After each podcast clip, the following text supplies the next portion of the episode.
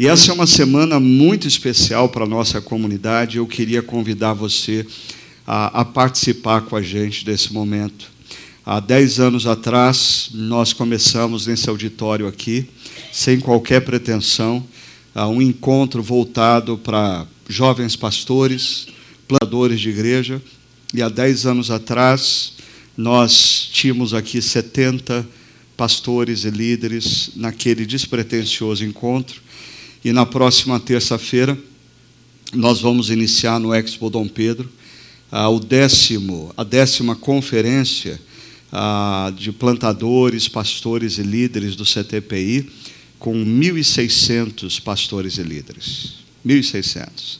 Desde abril, as vagas estão esgotadas. Nós tínhamos cerca de 200 a 300 pessoas na espera, orando a Deus para que alguém ficasse doente para que ele pudesse entrar na conferência.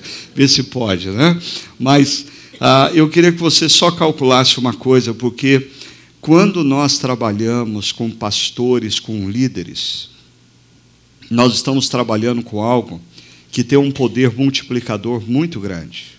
Quando nós falamos de 1.600 pastores e líderes, se você pensar que talvez a média de pessoas que cada um deles possui nas suas igrejas gire aí, orbite entre 150 a 200 pessoas, nós estamos falando de mais de 300 mil pessoas impactadas no próximo final de semana, com o impacto que Deus pode fazer na vida desses pastores e líderes. Então, queria convidar você para nos sustentar em oração durante os próximos dias. Preletores internacionais já estão na cidade, preletores de todos os cantos do país vindo, pastores e líderes de todos os cantos, uh, mais, eu, acredito que cerca de 50 pastores e líderes dos países vizinhos aqui da América Latina. Uh, tudo isso demanda muita logística, muito cuidado, e eu queria pedir para que você se lembrasse nessas, nesses próximos dias para orar, dizendo: Deus abençoa aquele momento, Deus faz com que aqueles pastores e líderes saiam saiam renovados e tomados pelos seus sonhos. E, e sonhe você com o impacto que isso pode causar. Ok? Bom, nós estamos conversando sobre esse tema desde o último final de semana, ser discípulo. E uh, eu, no último final de semana, eu fiz menção para vocês do que aconteceu nos anos 60 e 70, uh, principalmente relacionado ao conceito discipulado. Alguns de vocês chegaram na igreja recentemente, não sabem nem do que eu estou falando. Outros vieram de outras comunidades cristãs, estão aqui, se lembram de algumas coisas. Então, eu queria gastar alguns minutinhos é, voltando no passado, voltando nos anos 70, 80 ah, eu, eu, eu, eu pensei seriamente se eu deveria ou não colocar essas fotos, porque eu fiquei, eu fiquei com medo de algumas pessoas começarem a lacrimejar os olhos e chorar de saudade das calças que usavam, dos penteados que usavam. Né? E o duro que alguns aqui realmente usavam essas roupas e esses penteados. Né? Eu diria que, ah, quando eu olho essas fotos, é, eu fico pensando o seguinte: hoje, a moçada está usando assim umas, umas barbas esquisitas, né, uns penteados diferentes. tal. A, a, a minha vingança é de que há 20, 30 anos eles vão estar tá dando risada deles mesmos. Né? Eles vão estar tá olhando a moda deles e dando risada. Mas o que, que aconteceu nesses anos no contexto ah, da igreja? Deixa eu contar um pouquinho dessa história para aqueles que não estiveram por lá. Bom, a igreja nos anos 70, 80, no contexto brasileiro, ah, ela basicamente ela girava em torno de algumas atividades, como ah, cultos dominicais, escola bíblica dominical, sociedades internas e cultos doutrinários que aconteciam normalmente quarta ou quinta-feira à noite. E, e tudo isso acontecia tendo como foco principal a informação. Não existia tanta preocupação com formação, existia muita preocupação com informação. Era muita informação. Por exemplo, eu, nesse tempo, como adolescente, eu me lembro assim que ah, no sábado à noite ou sábado à tarde nós tínhamos uma reunião dos adolescentes e nós tínhamos uma palestra. Porque se tinha reunião, tinha que ter palestra bíblica, então nós tínhamos uma palestra. No domingo de manhã, nós tínhamos a escola bíblica dominical, a gente ia para a classe e lá nós tínhamos uma outra aula e era um outro conteúdo completamente diferente. Depois, acabava a aula, a gente ia para o culto da manhã e o pastor fazia uma mensagem e era um outro conteúdo completamente diferente dos dois anteriores. E aí, no domingo à noite, tinha um outro culto, com um outro sermão, com um outro conteúdo que não tinha nada a ver com o que a gente tinha visto na escola dominical, no culto da manhã ou na palestra do sábado à tarde.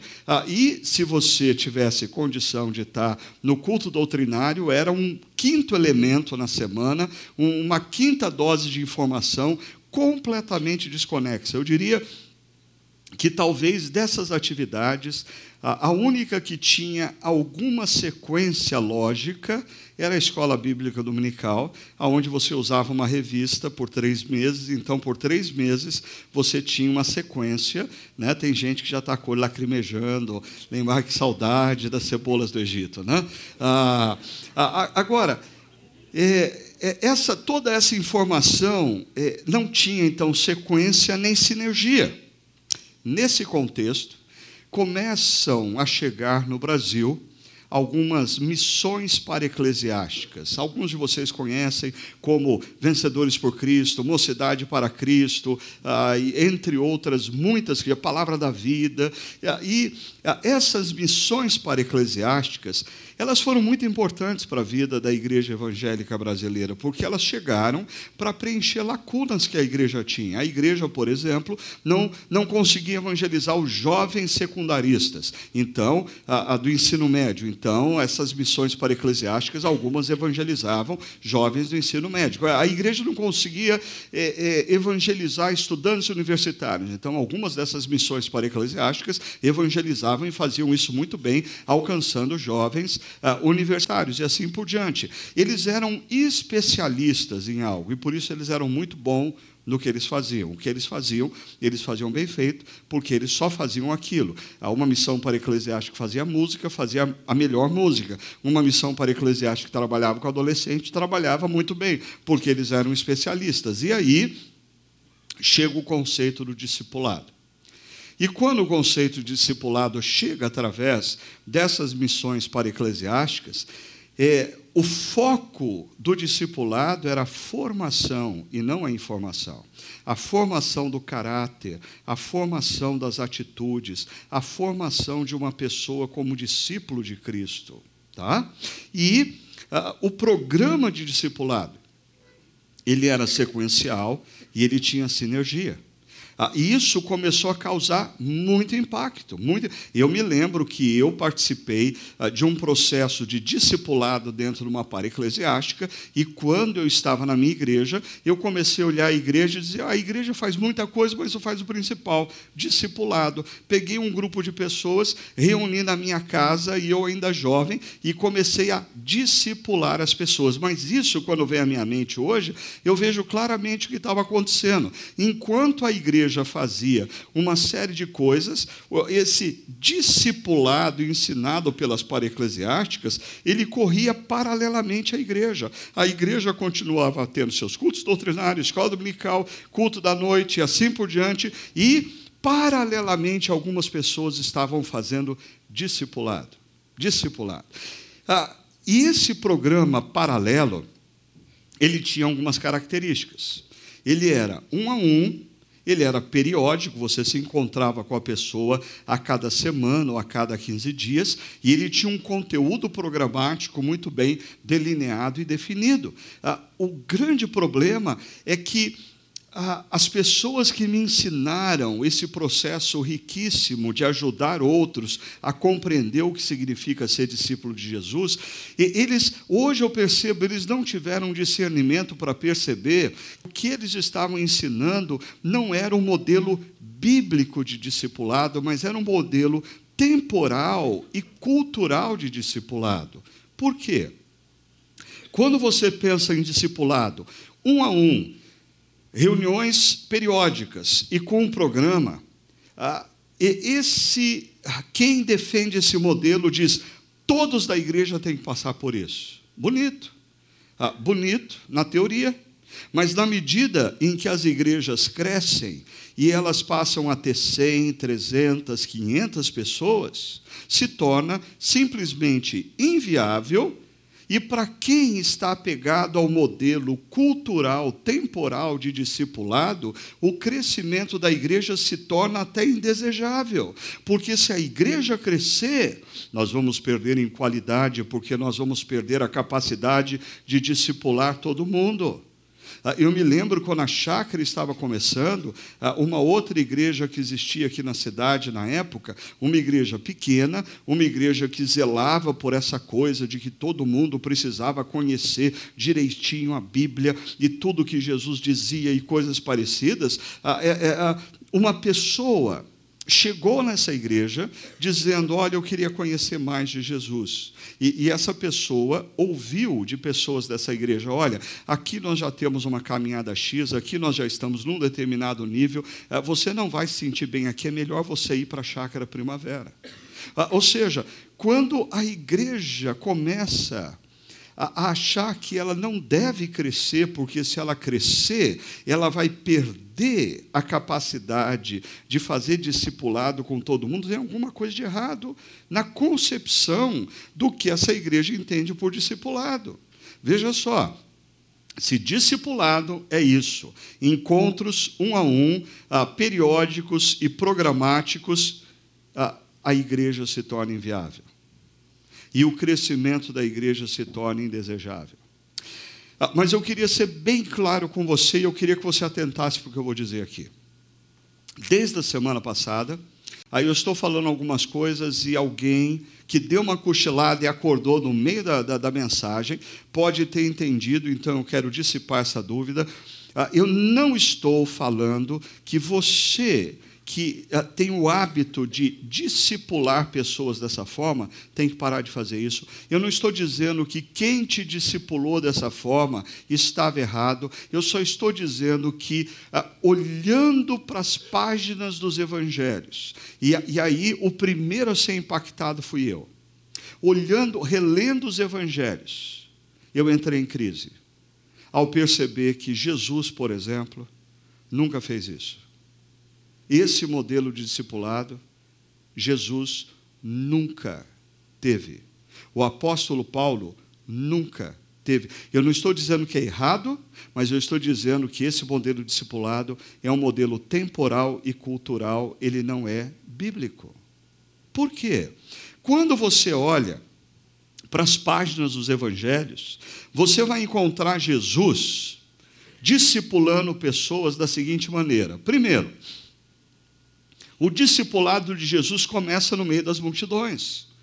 Jesus gasta um tempo excessivo com multidões. Ah, e eu fui quase que convencido no passado que Jesus era avesso às multidões, mas quando eu leio os evangelhos, e já já eu vou mostrar para vocês, grande parte do ministério de Jesus acontece em contato com as multidões. Jesus está ensinando, Jesus está instruindo, Jesus está curando, homens e mulheres estão sendo impactados, discípulos estão emergindo de dentro da multidão, e aqueles que já são discípulos se fazem presentes na multidão.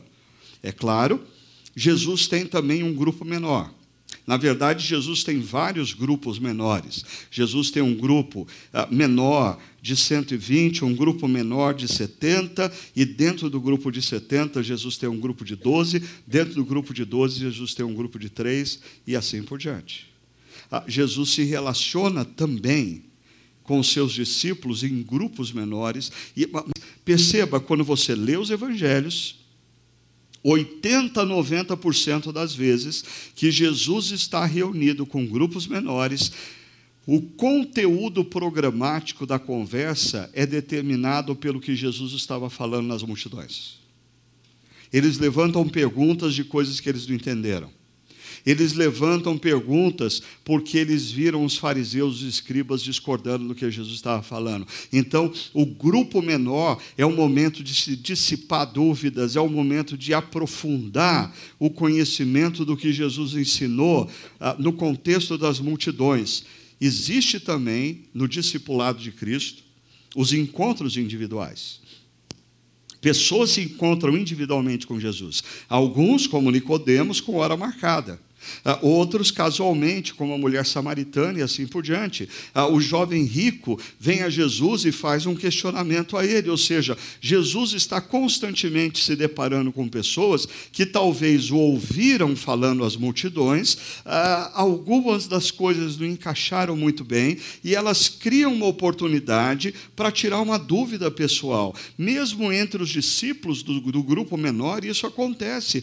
Nós vemos no Evangelho Filipe se aproximando aproximando de Jesus e tirando dúvidas. Pedro se aproximando de Jesus ah, e tirando dúvidas. Agora, todo esse processo culmina para um momento de missão. Um momento aonde Jesus diz: Ok, agora vocês que são meus discípulos, ah, eu quero que vocês vão, ensinem e curem pessoas. E os discípulos, ah, peraí, Jesus, mas a gente não sabe como fazer isso. Jesus olha para eles e diz: Como vocês não sabem? É, vocês estão vendo eu fazer há tanto tempo. É, vocês simplesmente o que eu ensinei para vocês, vocês reproduzem para eles. A maneira como eu tratei aqueles que chegavam feridos, curem da mesma maneira como eu curava. Repliquem o que vocês viram em mim. Ah, interessante, como que esse modelo de Jesus se aplica no contexto ah, de uma comunidade cristã. Perceba uma coisa comigo aqui nesse gráfico. Ah, primeiro, quando nós falamos de multidões, nós estamos falando do nosso tempo de adoração e reflexão, como esse que você está participando. Jesus está nos formando como discípulos através desse momento. Quando nós nos reunimos e ouvimos as palavras de Jesus através de textos da liturgia, canções que nós cantamos, quando nós observamos como as pessoas cantam, como elas se rendem na presença de Jesus, quando nós ouvimos o texto bíblico, esse momento faz parte do projeto que Jesus tem para com a sua vida e para com a minha. E Ele está nos formando através desse momento. Mas daí, você tem a oportunidade do grupo menor, aonde existe o tempo de aprofundamento na fé e na comunhão nos grupos pequenos. Cerca de 50% da nossa comunidade, daqueles que frequentam um dos nossos grupos maiores, frequentam também um grupo menor. Oportunidade de aprofundar a fé, oportunidade de aprofundar a comunhão, oportunidade eh, de discutir questões, oportunidade de tirar dúvidas. Eu sei, talvez alguns de vocês pensem assim: ah, pastor, mas no meu grupo pequeno discute tudo quanto é coisa, menos Bíblia. Então a gente tem que mudar isso. Então você está sendo avisado que o grupo pequeno não é lugar para você ficar discutindo outras coisas, senão coisas a partir do que nós estamos ensinando aqui, que é a Bíblia. Agora, talvez você que é líder de um grupo pequeno, está pensando assim, ah, peraí, peraí, peraí, peraí, mas uh, eu, sou responsável por discipular pessoas, uh, eu pensei que eu era só um facilitador. Não. Ah, eu estou te passando a informação correta agora, ah, você é responsável pelo cuidado dessas pessoas. Ah, não existe nenhum líder de grupo pequeno na nossa comunidade que já não tenha uma certa rodagem, já não tenha horas aulas no grupo maior. Ele tem condição de ajudar aqueles que ainda têm dúvidas. E outra, existem diversas pessoas que procuram os pastores, procuram os presbíteros, procuram líderes da nossa comunidade, dizendo: ah, ah, eu estou precisando esclarecer uma coisa, existe uma crise. Bom, eu ouvi algo no domingo, ou eu ouvi algo no grupo pequeno, mas diante da dificuldade que eu estou vivendo na minha vida, eu não estou conseguindo encontrar o caminho para resolver isso. Você poderia me ajudar? E ela faz essa pergunta a um dos pastores, a um dos líderes, a um dos presbíteros. Existe tempo individual.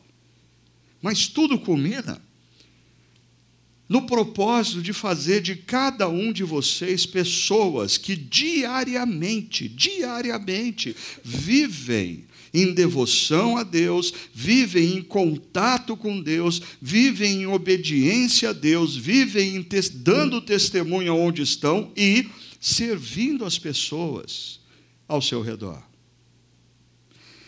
Ah, eu queria parar aqui e fazer uma pergunta para vocês, mas vocês têm que responder com absoluta sinceridade, ok? Não vale responder pensando em quem está do lado. Responda com sinceridade. No seu tempo de igreja, em algum momento você já havia compreendido que absolutamente tudo que nós fazemos como igreja faz parte de um processo de discipulado? Se você já tinha entendido isso, levante uma das suas mãos.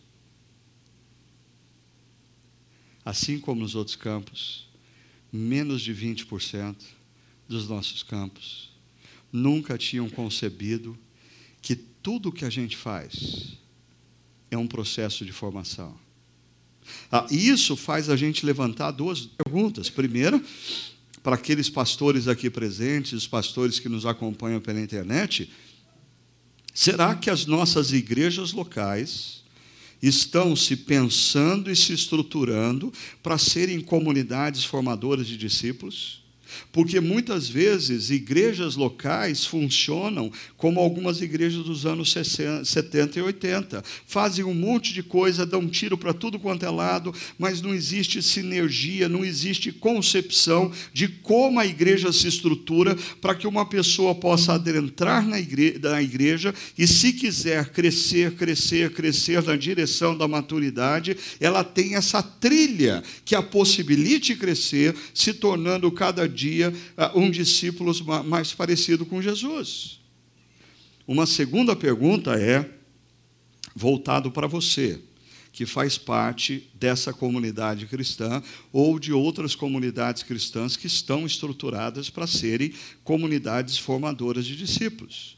A pergunta é: pessoas inseridas em comunidades formadoras de discípulo, como você, têm participado desse processo com essa consciência? Porque você, domingo após domingo, participa desse momento olhando para mim, e o máximo que você consegue enxergar é a nuca da pessoa que está na sua frente. Eu participo há anos desse momento, olhando de frente para todos. E eu diria, eu tenho sérias desconfianças de que nós temos participado, na maioria das vezes, desse momento, não como um tempo de discipulado que Jesus nos convocou, mas um tempo meio que de entretenimento, de evento, no qual a gente ah, vem, porque vai que o pastor pregue bem Ou vem pensando assim, ah, tomare que hoje seja aquele pastor, tomare que seja bom. Se, se você tiver a visão de que esse não é um momento para você ter uma experiência de um evento, mas esse é um momento de discipulado na sua vida, primeiro, você não iria faltar tanto. Segundo, você não chegaria atrasado. Terceiro, iria independer de quem prega ou o quê, porque esse não é um momento que você se reúne para ter uma experiência, você se reúne para ser impactado pela palavra e ser formado como discípulo de Cristo.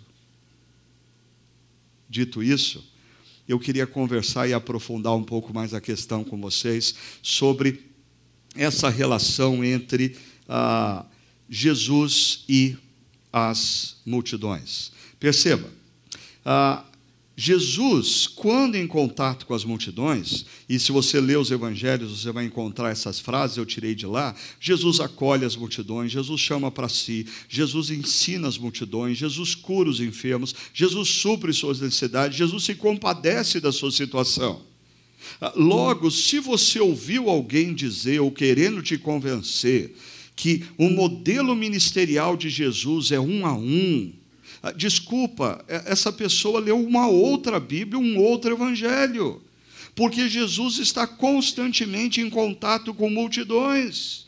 E ainda, essa compaixão de Jesus pelas multidões, só no Evangelho de Mateus aparece por três vezes. Perceba, ao ver as multidões, teve compaixão delas. Por quê? Porque estavam aflitas e desamparadas como ovelhas sem pastor. Jesus teve compaixão das multidões. Ainda no capítulo 14, verso 14, quando Jesus saiu do barco e viu tão grande multidão, teve compaixão deles e curou os seus doentes. Agora, me parece que o grupo de discípulos de Jesus, apesar de conviver constantemente com Jesus, eles não estavam muito conscientes de aquele momento em que Jesus estava se relacionando com as multidões, era momento que Jesus estava também desafiando-os a crescer, desafiando-os a ouvir determinadas coisas, desafiando a ver Jesus lidando com a multidão e, e eles sendo impactados e transformados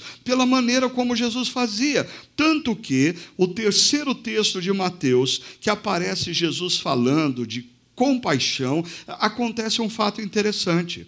Ah, os outros primeiros textos falam, Jesus teve compaixão. Aqui, Jesus tem que parar, chamar a atenção dos discípulos, dizendo assim: pessoal, pessoal, peraí, peraí, todo mundo comigo? Pedro, desliga o celular aí. Felipe, eh, Felipe, você também, desliga o iPad. Ah, presta atenção no que eu vou falar. Jesus tem que chamar a atenção deles para dizer uma coisa: eu tenho compaixão dessa multidão. Será que vocês não perceberam ainda? Eu tenho compaixão da multidão. Eu não sei se vocês estão ligados e estão conscientes do processo, então deixa eu ser claro e explícito com vocês: eu tenho compaixão da multidão. Isso vai ficar claro num texto que eu quero mostrar para vocês. No entanto, quando você pega o Evangelho de Mateus, por 43 vezes nós encontramos o termo multidão ou multidões associado ao cenário no qual Jesus está inserido.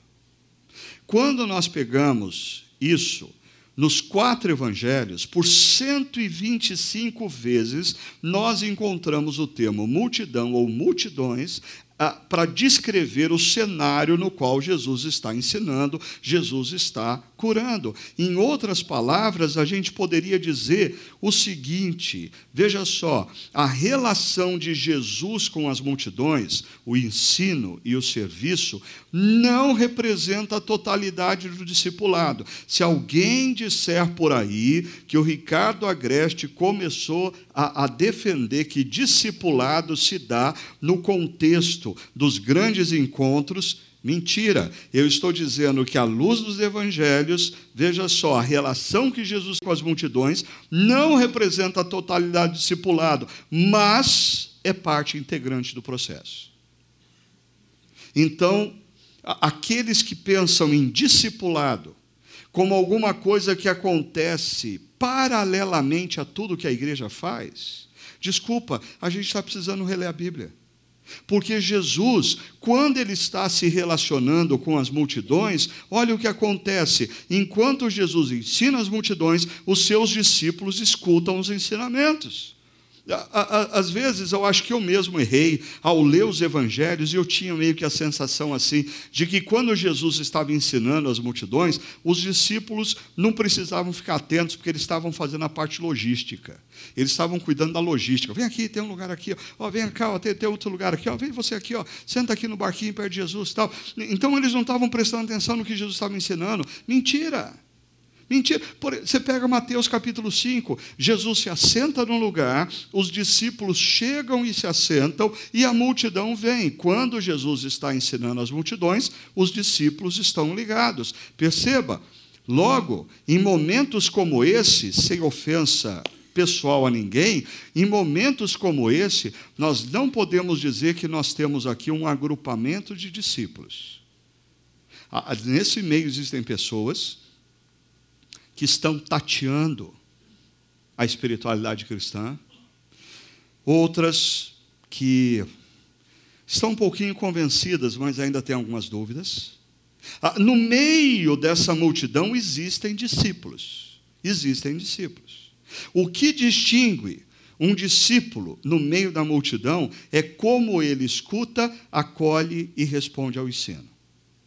Quando Jesus ensina, no meio da multidão existem discípulos. E o que distingue uma pessoa da multidão, um discípulo da multidão, é a maneira como ele escuta o que Jesus diz, como ele acolhe o que Jesus diz e como ele responde ao ensino que Jesus apresenta.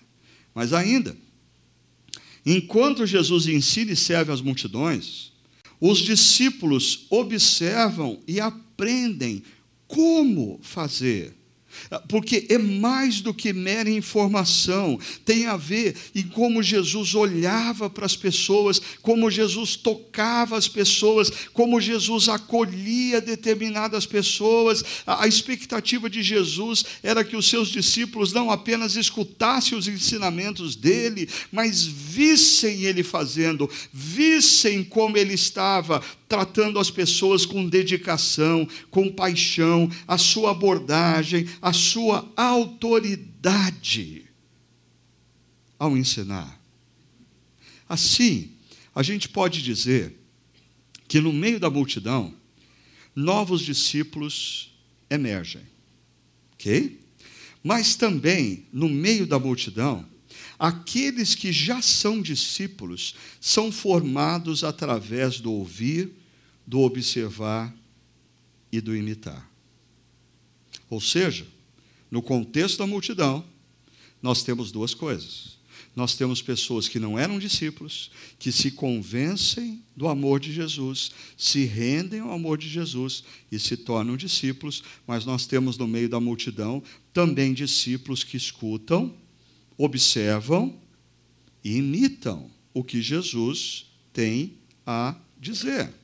Assim, deixa eu dar para vocês uh, um caso, um estudo de caso. Lucas capítulo 9, uh, a partir do verso 10, uh, ah, aparece aí um momento muito interessante que eu queria ver com vocês. Olha só, o verso 10 diz assim.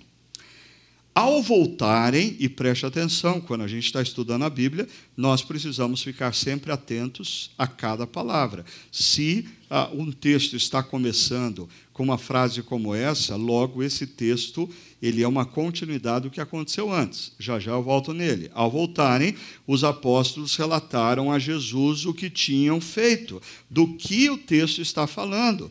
Os apóstolos estão voltando de uma missão que foi dada por Jesus. Aquele momento que eu disse, ah, tem o grande grupo, tem um pequeno grupo, tem os encontros individuais, mas chega um momento que Jesus diz assim: agora vocês vão. E eles falam, mas como que é assim? Como que a gente vai? Vão. Ah, mas fazer o quê? Ah, vocês vão ensinar outros, vocês vão curar outros, mas como? Jesus diz: eu vou dar poder para vocês. Ah, mas Jesus, mas a gente não sabe como fazer. Jesus diz: mas o que vocês estavam fazendo enquanto eu estava ensinando e curando as pessoas? Eu pensei que vocês estavam prestando atenção e observando como eu fazia fazia, agora vocês têm que replicar, vocês têm que imitar. Essa é a missão. Mas é interessante. Os discípulos tiveram um grande sucesso nesse negócio.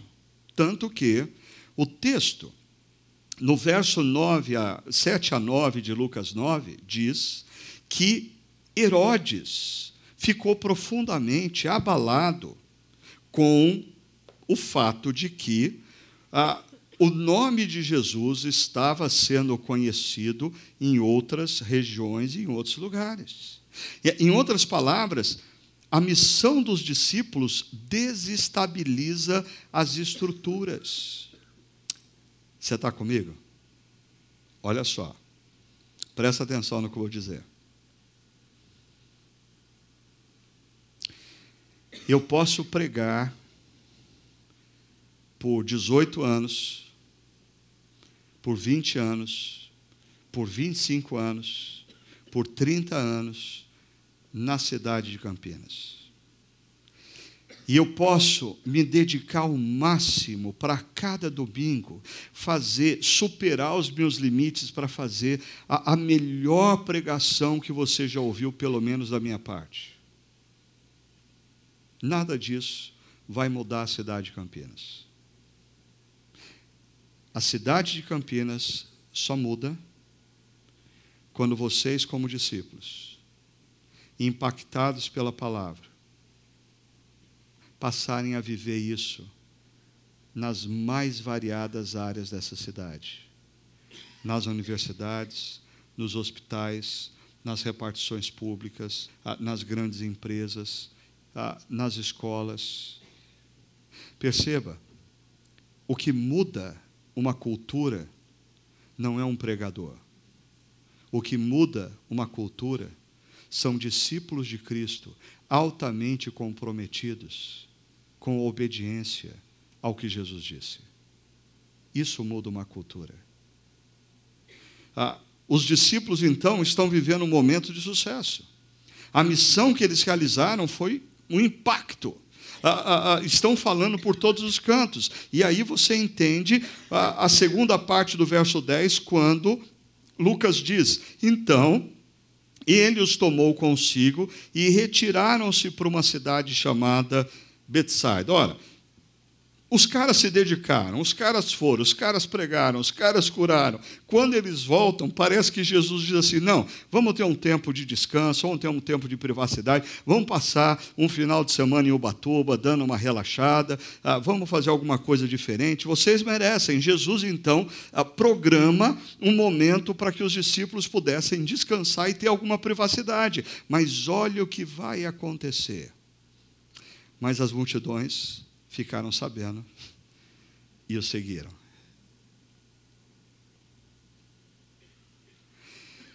Como que você reage quando você planeja que dentro do seu atual momento de vida, você não, você não tem mais condições de estar servindo em determinadas áreas da igreja, fazendo determinadas coisas pelo reino de Deus. Você está vivendo um momento de vida ah, que você precisa respeitar os seus limites, você precisa ter mais tempo para você mesmo, você tem que ter mais tempo para sua família, você tem que ter mais tempo para sua profissão, você tem que ter mais tempo para os seus estudos. Ah, nada disso é ah, errado em si. Mas e se quando você resolve criar limites e dizer: ah, olha, eu já fiz a minha parte, afinal eles estão voltando de uma missão. Eu já fiz a minha parte. Agora eu preciso de um tempo. Pastor, olha, o senhor tem que. Agora eu estou precisando de um tempo. Agora eu vou dar um passinho atrás e eu vou relaxar. E de repente o plano é frustrado porque a missão continua. Ah, é interessante que Jesus, ah, num dos seus textos, relata o momento onde ah, os filhos do Pai estão chegando no reino dos céus, e aí a expressão é, é vinde benditos do meu filhos queridos do meu Pai para o descanso eterno. O problema é quando a gente resolve por conta própria dar um tempo na missão que não é nossa, é de Jesus. O problema é quando nós resolvemos dar um tempo, e nós somos servos, nós não somos o Senhor, e a gente determina por conta própria: Senhor, eu vou dar um tempo. E agora, a grande questão desse texto é como Jesus vai agir. Ah, Jesus poderia dizer assim: ah, pessoal, muito obrigado por vocês terem vindo, mas olha, nós estamos num momento aqui complicado e os nossos discípulos estão tendo que tirar um tempo de descanso. Ah, por favor, olha, ah, voltem daqui duas semanas, nós vamos tirar um tempo de descanso. Como que Jesus age? Olha o que o texto diz: Ele as acolheu e falava-lhes acerca do reino de Deus e curava os que precisavam de cura. Jesus acolheu a multidão. E o texto aqui, a, a palavra acolheu é recepção afetiva. Ah, deixa eu tentar explicar para vocês, porque tem, tem duas formas de você entender. Ah, Jesus planeja um tempo de descanso com os discípulos e, de repente, ele abre o olho e a multidão está vindo, e ele olha para a multidão, olha para os discípulos gente, ó, segura as pontas aí, ah, a gente vai ter que atender esses caras, porque os caras vieram aí, ah, desculpa, foi falha minha, eu devia ter ah, arrumado um jeito de dar uma tempestade entre eles e a gente, para eles não conseguirem chegar. Ah, mas ó, eu, eu prometo para vocês, vamos dar uma servidinha neles, e assim que terminar. A gente termina mais cedo hoje para a gente poder ir mais cedo para a cama. Não é esse o termo que Jesus usa. Não é esse tipo de acolhimento. Jesus acolhe a multidão mais ou menos assim. Ele planejou um tempo de descanso com os discípulos. Quando ele olha e vê a multidão, ele fala: Uau, tem mais gente para a gente servir, tem mais gente para a gente ensinar, tem mais gente interessada no reino de Deus. Vamos lá, gente, descanso a gente vai ter na eternidade. Vamos se renovar e vamos servir esse povo. E o texto diz que ele falava acerca do reino de Deus, então ele reorientava as pessoas e curava os que precisavam de cura. Eu não tenho texto para entrar profundamente em cada palavra dessa. Ah, com certeza, nos evangelhos, a cura significa cura física, mas eu queria convidar você para pensar numa visão mais abrangente de cura. Quando Jesus acolhe aquelas pessoas e fala do, dos princípios do reino de Deus, elas acolhem os princípios e a vida delas é restaurada como um todo. Elas podem voltar para casa e restaurar o casamento, porque agora elas foram reorientadas. Elas podem voltar para casa e restaurar a vida financeira, porque a visão de prioridades delas for, foram, foi restaurada. Elas podem voltar para casa e restaurar a amizade com amigos, porque elas foram reorientadas à luz dos princípios e valores do reino de Deus. O que Jesus faz aqui? Representam os três movimentos constantes de Jesus diante das multidões. Jesus acolhe afetivamente, reorienta através do ensino e restaura através da cura física, emocional, social e tudo mais. E os discípulos? No meio da multidão, seus discípulos ah, ouvem, observam são desafiados, imitam. Pelo menos é isso que Jesus espera que eles fazem. Jesus está acolhendo a multidão, Jesus está indo além dos seus limites, Jesus está ensinando os valores do reino, Jesus está restaurando vidas, restaurando famílias, restaurando a saúde de pessoas, e Jesus espera que os seus discípulos, dentro da multidão, estejam ouvindo, estejam observando, estejam sendo impactados pelo que está acontecendo e saiam dali dizendo: Eu quero fazer igual Jesus, eu quero ser, quando eu crescer, eu quero ser igual Jesus, eu quero servir pessoas desse jeito, eu quero impactar a vida das pessoas dessa maneira. No entanto, olha o que acontece no verso seguinte. Ao final da tarde, os doze se aproximaram dele, os doze, e disseram: Manda embora a multidão. Você podia repetir comigo essa frase, o que eles disseram? Ah, repita comigo. Manda embora a multidão. Outra vez, um pouquinho mais forte manda embora a multidão. Agora, bota a expressão que vocês acham que os discípulos colocaram. Vamos lá. Manda embora a multidão. A gente está cansado, Jesus. Eu preciso respeitar os meus limites. Eu não estou num bom momento de vida para servir o Senhor. Manda embora a multidão. Manda embora a multidão. É, é interessante que o texto segue e dá uma aparência de que eles estão até preocupados com a multidão. Eles dizem é, para que eles possam ir nos campos vizinhos e os povoados, para que eles se virem, para que eles se virem, para que eles arrumem comida, para que eles deem um jeito no casamento deles por conta própria. O que, que a gente tem aqui? Será que nós temos real preocupação dos discípulos para com as multidões, ou nós temos os discípulos na sua zona de conforto? Os discípulos dizendo assim: Pastor, será que nós não deveríamos parar um pouquinho o crescimento da igreja? Ah, será que a gente não deveria botar uma placa lá fora, lotado, procure a igreja mais próxima?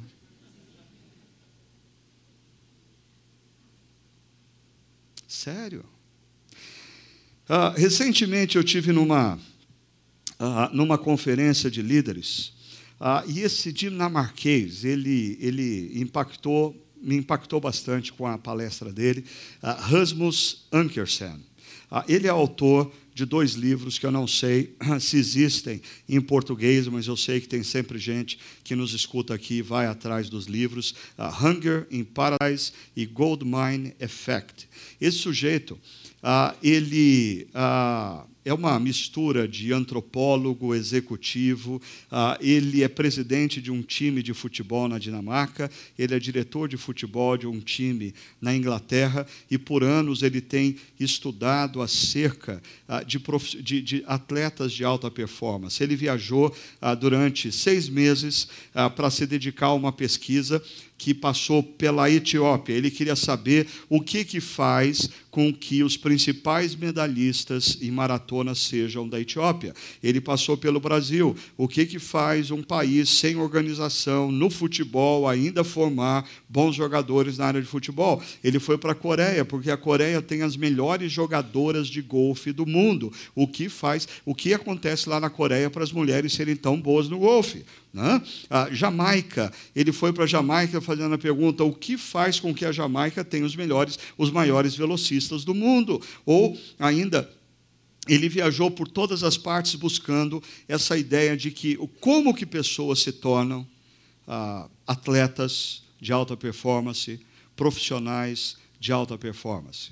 Bom, ah, duas teses principais dele. Primeiro, paixão e determinação antecedem habilidade e sucesso.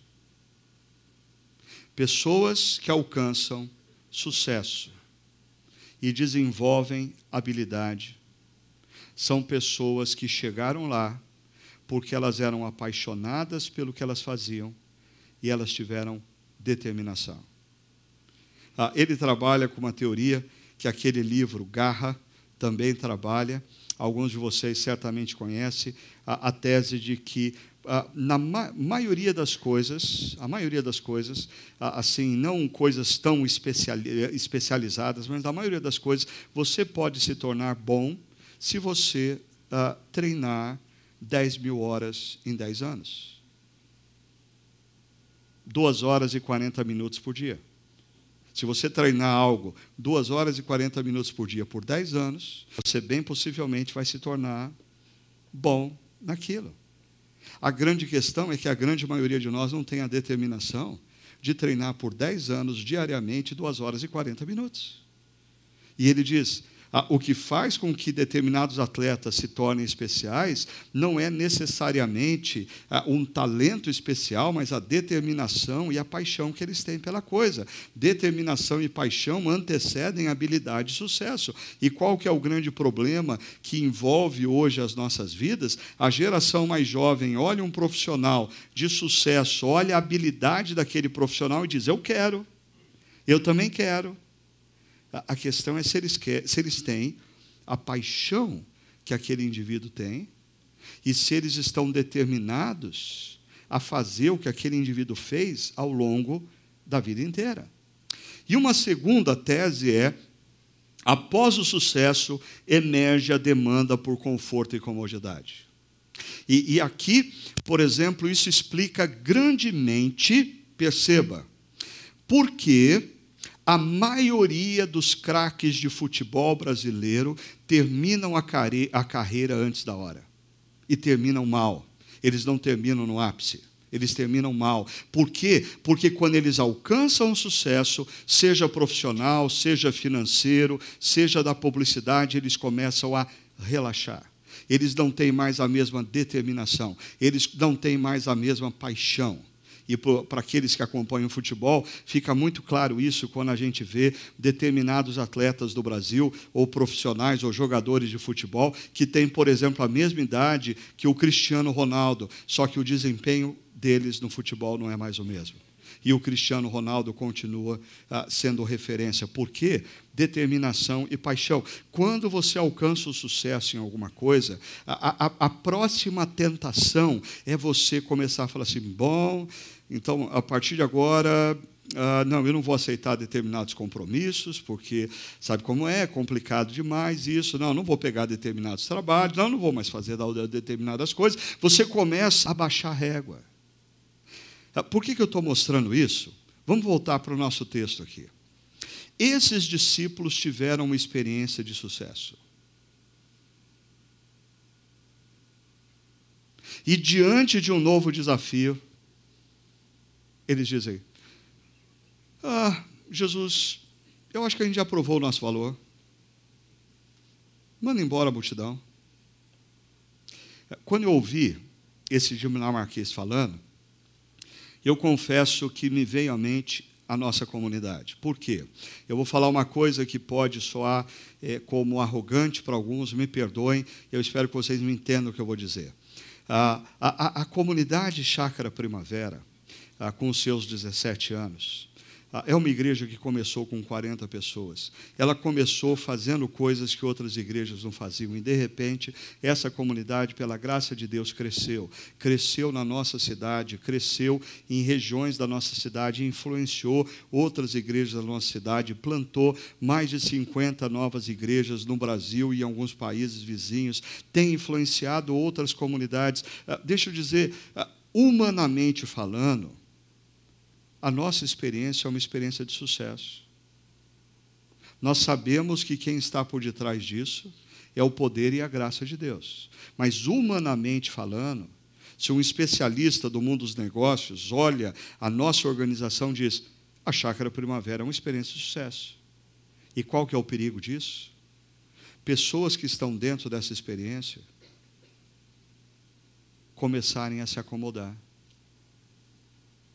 e começarem a olhar para trás e, pelo que foi realizado no passado, achar que tem o direito de dizer para Jesus: manda embora as multidões. Percebe o perigo? E é interessante, sucesso é um conceito muito frágil. Porque você pode dizer assim: a chácara primavera é um caso de sucesso. Legal. Só que se todo mundo abaixar a guarda e dizer manda embora as multidões, nós passamos a ser um caso de fracasso.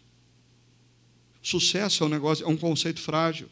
Você pode ter alcançado um determinado sucesso na sua caminhada profissional, mas se você abaixar a guarda, você não vive de passado. Você precisa continuar construindo o futuro. E na missão que Jesus nos dá é a mesma coisa. Por isso, olha o que Jesus diz para eles: deem-lhes vocês algo, algo para comer. Em outras palavras, Jesus lança um desafio. E o desafio que Jesus dá é deixar a zona de conforto e engajar-se. Saia da sua zona de conforto. E aqui eu queria aplicar isso de duas maneiras. Você, profissional, você que chegou num determinado momento da vida que você acha que você alcançou o sucesso, cuidado, cuidado. Saia da sua zona de conforto e volte a se dedicar, volte a se esforçar volte a estudar, volte a se repensar, volte a buscar novas ideias. Mas você, que é discípulo de Cristo e pertence a essa comunidade, deixe a sua zona de conforto e volte a servir com determinação e amor a Jesus. A missão ainda não acabou. A missão continua. E olha só, o texto nos diz: eles disseram: temos apenas cinco pães e dois peixes, em outras palavras, recursos limitados. E estavam ali cerca de mil homens, desafio imenso.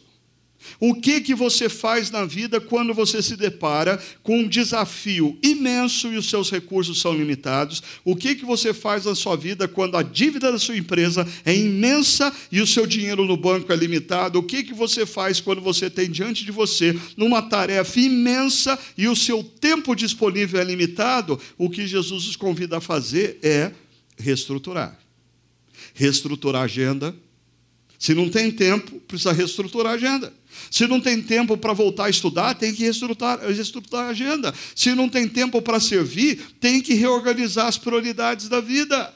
Ah, se está faltando dinheiro, tem que reestruturar a vida financeira. Reestruturar. A empresa não vai bem e está começando a embicar para baixo, tem que reestruturar, tem que repensar. E Jesus diz para eles: olha, reorganizem a multidão em grupos de 50.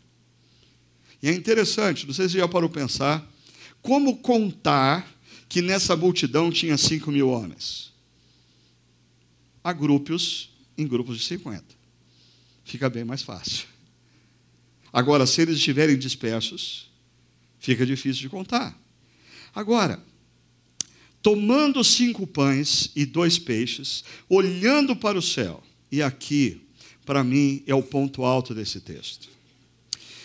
Jesus tem diante dele um grande desafio, a multidão. Jesus tem nas suas mãos recurso limitado, cinco pães e dois peixes. Mas os olhos de Jesus não estão nem na multidão, nem nos recursos. Os olhos de Jesus estão nos céus. Se você concentra os seus olhos no tamanho do desafio, você vai esmorecer. Se você está concentrado demais nos recursos que você tem, você vai esmorecer. Jesus não te chamou para servir ou para fazer algo porque você tem potencialidade e capacidade suficiente. Jesus o chamou para servir e fazer algo, porque Ele quer mostrar para você o que Ele é capaz de fazer através de você, uma pessoa de tão poucos recursos, talvez, diante de um desafio tão grande. Em seguida, Jesus entregou os pães e os peixes aos seus discípulos e disse para eles servirem o povo. Co-criação. Agora eu queria que você pensasse o seguinte: Jesus entregou para os discípulos, discípulos cinco pães e dois peixes. E disse: sirvam. Às vezes a gente quer um milagre antes da nossa obediência. A, gente diz assim: Deus, se o Senhor fizer um milagre, eu vou obedecer. Deus, se o Senhor abrir o mar, eu vou passar. Deus, se o Senhor fizer isso, eu vou caminhar em frente. Mas Jesus diz: sirvam a multidão. Você já parou para pensar e olhar para a Bíblia? A grande maioria dos milagres são milagres que acontecem porque alguém decidiu obedecer. Você dá o passo e Deus abre o mar. Você pega os poucos recursos e diz: Eu vou ajudar outras pessoas com o que eu tenho. E Deus multiplica os seus recursos. Tanto que o texto termina com uma expressão que eu confesso, eu nunca tinha dado bola para ela. Eu acho que eu, eu ficava tão empolgado com o que acontece antes, que eu nunca tinha parado para pensar numa coisa aqui. Os discípulos recolheram doze cestos cheios de pedaços que sobraram.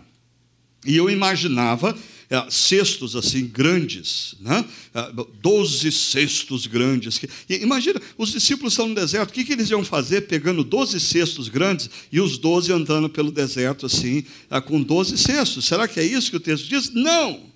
Esses cestos são espécie de um alforge pessoal, uma espécie de uma bolsa que cada viajante tem, e cada discípulo tinha uma como viajante, e depois que eles serviram, eles ainda saíram dessa experiência com os seus alforjes cheios.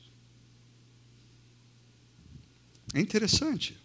Não é à toa que Lucas faz questão de dizer que no fim da tarde os doze se aproximaram e ele termina o texto dizendo que sobraram doze cestos cheios. Parece que quando a gente resolve se poupar, porque a gente não tem tempo, a gente não tem força, a gente não tem recurso, o nosso alforge continua vazio. Quando a gente resolve se reconectar à missão e investir o nosso tempo, o nosso dinheiro, o nosso esforço, os talentos, a gente é surpreendido. A gente olha e diz: Deus, de onde veio essa força? Deus, de onde veio esse recurso? Deus, de onde veio essa renovação? Veio da sua obediência em dizer: Eu vou obedecer a Jesus. Algumas coisas para você pensar. Primeiro, com que grau de consciência você tem participado semanalmente desse momento? Se esse momento agora você entendeu, é parte do processo de discipulado de Jesus para com a sua vida. Jesus o está desafiando, domingo após domingo, a ouvir, obedecer, deixar-se impactar e imitar. Por favor, preste atenção. O que distingue você da multidão é a maneira como você responde ao ensino de Jesus. Ainda? Qual é a sua zona de conforto? Que hoje, nessa noite, Jesus está dizendo para você deixá-la. Eu sei, você fez planos, ah, planos ah, para ter um, um tempinho mais confortável e controlado, sem se dedicar tanto, um tempinho mais para você. Você decidiu por você mesmo que você merece mais tempo para você mesmo. E Jesus vem e diz: A multidão chegou. E eu te quero nessa frente.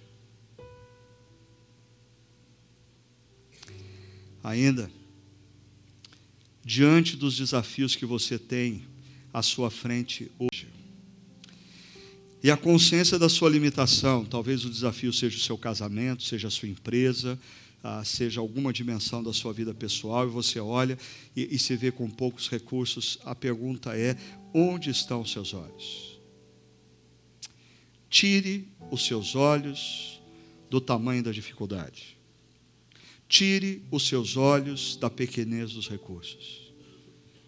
E volte a orar. Volte a orar. Olhe para os céus. E por fim, creia que Deus tem para a sua vida um projeto imensamente maior do que da mera sobrevivência.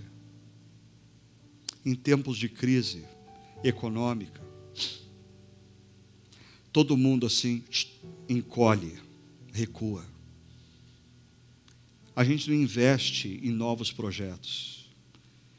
Mas às vezes o perigo é que na nossa vida espiritual a gente encolhe também. A gente fala assim: não, não, não, eu preciso cuidar mais do meu trabalho, não, não, eu preciso cuidar mais do meu dinheiro, não, não, não, eu preciso cuidar mais da minha aposentadoria. Desculpa. Eu tenho uma novidade para você. O projeto que Deus tem para você é imensamente maior do que o seu projeto profissional para sobreviver e ter uma boa aposentadoria. Um dia a história vai terminar e talvez termine antes da sua aposentadoria. Jesus está te convidando para viver com Ele o mais fascinante projeto de vida, que é servi-lo na história como discípulo. Queria convidar você para fechar os seus olhos, para nesse instante você não responder essa palavra a mim, mas você responder a quem nos trouxe essa palavra? Jesus. Feche seus olhos, esteja em oração nesse momento. Fale com Jesus.